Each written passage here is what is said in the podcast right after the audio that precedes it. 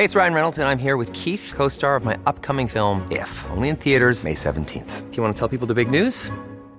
All right, I'll do it. Sign up now and you'll get unlimited for fifteen dollars a month and six months of Paramount Plus Essential Plan on us. Mint Mobile punto com slash switch. Upfront payment of forty-five dollars equivalent to fifteen dollars per month. Unlimited over forty gigabytes per month. Face lower speeds. Videos at four eighty p. Active Mint customers by five thirty-one twenty-four get six months of Paramount Plus Essential Plan. Auto renews after six months. Offer ends May thirty-first, twenty twenty-four. Separate Paramount Plus registration required. Terms and conditions apply if rated P G.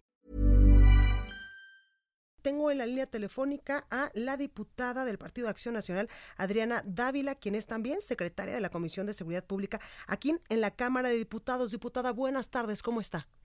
Blanca, buenas tardes, gusto saludarte como siempre a ti a tu auditorio. Gracias, diputada. Pues hoy ya eh, contestó el presidente que está dispuesto a comparecer por el caso de Culiacán, Sinaloa, debido a esta denuncia interpuesta por el Partido Acción Nacional. Bueno, pues qué bueno que esté dispuesto a comparecer, porque las explicaciones, Blanca, que nosotros hemos escuchado son explicaciones de carácter más político, eh, discursivo, que realmente lo que significa la función de un presidente de la República. Y por supuesto que sí es importante no solo que comparezca él, uh-huh. sino que se dé una explicación a los mexicanos que hasta el momento no tenemos. La única explicación que tenemos es que se necesitaba salvar vidas. Y nadie está en contra de que se salven las vidas. El problema es que quien puso en, en riesgo esas vidas fue justamente el gobierno federal eh, y un operativo que, no, que ya reconoció la propia Secretaría de Defensa Nacional que estuvo eh, equivocado, que no fue cuidadoso, eh, de tal manera que sí hay una responsabilidad por parte del gobierno federal. Y me parece fundamental que el discurso de que quienes estamos eh, solicitando pues uh-huh. la, la la explicación del presidente, quienes solicitamos la renuncia como Partido Acción Nacional, del grupo parlamentario, del secretario, perdón, del, del Gabinete de Seguridad eh, eh, Pública, entiendan que es parte de nuestra responsabilidad, porque lo que vemos es Eh, básicamente una evasión de responsabilidades, eh, una minimización del problema y una falta de estrategia en materia de seguridad que hemos venido señalando desde hace ya algún tiempo. Diputada, con esta acción de en un primer momento detener a Ovidio Guzmán López y después dejarlo libre con eh, pues el argumento del presidente Andrés Manuel López Obrador, que ahí eh, pues lo que prevaleció más en esta decisión fue salvaguardar la vida de los sinaloenses. ¿Con esto usted considera que se vulneró de alguna forma el Estado de Derecho allá en Sinaloa? No, bueno, por supuesto, no solo es la consideración del Grupo Parlamentario de Acción Nacional, los expertos en seguridad lo han planteado eh, y lo han comentado, ¿no? Si el tema es salvaguardar, salvaguardar vidas, diciendo que había en el pasado eh, estrategias que no funcionaban, yo lo que quisiera preguntar, y ojalá y en eso en eso puedan darnos una respuesta, que ya lo dan las propias cifras, pero bueno, ver, verificar cuál es la opinión de ellos, es entonces por qué los índices delincuenciales en lugar de eh, disminuir han aumentado enormemente en el periodo del, del presidente López Obrador. Es decir, si la estrategia que él está planteando es la mejor, ¿por qué no ha disminuido como como se ha planteado en este año, que ha dado dinero, que ha regalado? El asunto es que hay perdones anticipados, Blanca, que se quiere pensar que los cincuenta millones de mexicanos que eh, viven en pobreza, todos son delincuentes, y se les pone en la circunstancia. Mira, lo que vimos en, en Culiacán el jueves pasado fue una enorme muestra de poder de uno de los cárteles más eh, fuertes del, del país y del mundo, eh, uh-huh. que es importante señalarlo. Por tanto, dinero no les hace falta, no les hace falta dinero, las armas que tenían, lo, las cosas que se ven por las redes sociales, que como el propio presidente las llama benditas redes sociales, pues no no hablan de un de grupos que viven en pobreza, hablan de grupos que han hecho del crimen organizado por riqueza, que han hecho de la extorsión, que han hecho de, de la venta de, de drogas y armas, que han hecho del secuestro, que han hecho de la trata de personas su modo de vivir, y que con eso obtienen ganancias como las que estamos viendo que obtienen, y que yo percibo y veo, no hay una sola investigación, por lo menos que se haya anunciado por parte del gobierno federal eh, en esta etapa que tienen de inteligencia, que la U I F esté planteando algo así, que diga, bueno, ya estamos desmembrando, ya tenemos eh, eh, algo más en materia de inteligencia que nos ayude a generarlo.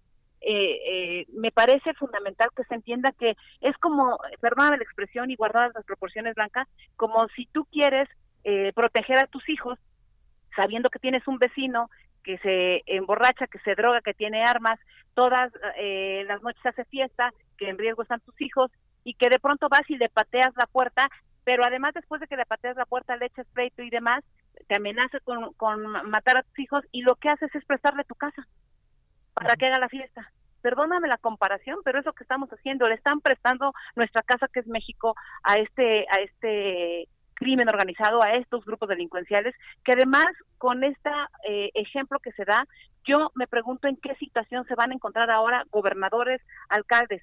Y preguntaría otra cosa, cuando el Chapo Guzmán se fugó, cuando se hizo pronunciamiento por parte del entonces eh, presidente de un partido político, hoy presidente de la República, en tiempos de sus candidaturas, pues las expresiones fueron que lo mínimo que debía pasar es que renunciara al gabinete de seguridad.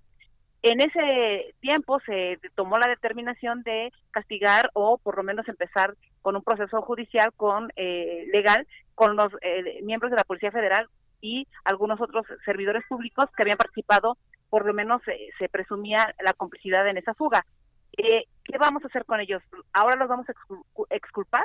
O sea, también eh, vamos a medir de manera distinta a mandos medios, eh, a mandos que tienen un rango distinto al que tiene el presidente del gabinete de seguridad, porque entonces sí se justifica que públicamente además se acepte que se dejó libre a un delincuente y que y que me parece que no se ha dado la explicación concreta. Yo preguntaría, ¿por qué no ha dicho nada el fiscal general de la República sobre la orden de extradición o sobre la orden de aprehensión que debía haber habido, no? O, o eh, si ahora en la mañana el presidente dice, bueno, si hay una orden lo vamos a capturar. Ah, perdón, entonces, ¿se hizo un operativo sin tener una orden? Porque yo, incluso dicen verdad, que en el operativo era un operativo eh, rutinario y que casualmente, pues en este operativo se encontró al hijo de Joaquín el Chapo Guzmán, pero que no iban ay, por él. No, hombre, pues es que iban en un día de campo, entonces iban a ver si se saludaban o no.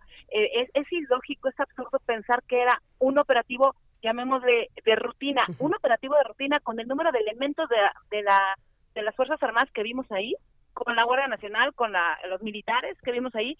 Por Dios, Blanca, nosotros por supuesto que tenemos claridad de que muchos de nuestros militares, nuestras Fuerzas Armadas están en un riesgo enorme. De hecho, por eso planteamos la dificultad que había de que se desautorizaran estos cinco años de hacer labores de seguridad pública. Planteamos justamente las dificultades de que el, el último dique de contención que teníamos, que eran ellos, uh-huh. se Eh, llamémosle, lastimara eh, tanto como se como se había venido lastimando, y se supone que parte de esa nueva estrategia era cuidar a las Fuerzas Armadas. Eh, nadie está diciendo que salvar la vida de las familias de las Fuerzas Armadas, de, de los militares que participaban en el operativo, no era importante, pero tú vas a un operativo, quien lo planeó y lo ejecutó y lo autorizó, que además ha sido el, el eh, constante aceptación del presidente. Eh, si vas a un operativo, no resguardas eso, no tomas tus precauciones. Si vas a detener al narcotraficante o a uno de los miembros de, de uno de los cárteles más importantes eh, de este país, y reitero, de, de talla internacional, no tomas precauciones, no, no trabajas y fortaleces tus sistemas de inteligencia. No logro entender qué, qué pasó ahí. Y pareciera ser que no hay un solo error del gobierno federal porque no lo asume como tal. Dime, dime algo, ¿cómo, cómo combates eh, al crimen organizado? Permitiéndole, te reitero en el ejemplo que te ponía, entrar a tu casa y prestarle tu casa para la fiesta. ¿Sabes qué va a pasar en los estados, en otros estados donde el crimen va a poder actuar con esa tranquilidad? Porque ya saben que el mecanismo es el chantaje. Claro. ¿Y de dónde demonios se saca ese tema de que no se va a permitir la represión ni el baño de sangre? Reitero, Blanca, el baño de sangre ya está. No se han dado cuenta que el número de, eh, de cifras de delincuencia, de, de delitos que se cometen en este país, este es el periodo más sangriento que ha tenido el país. Ya lleva un año gobernando el presidente eh, López Obrador, ya no es candidato, ya es, es presidente de la República.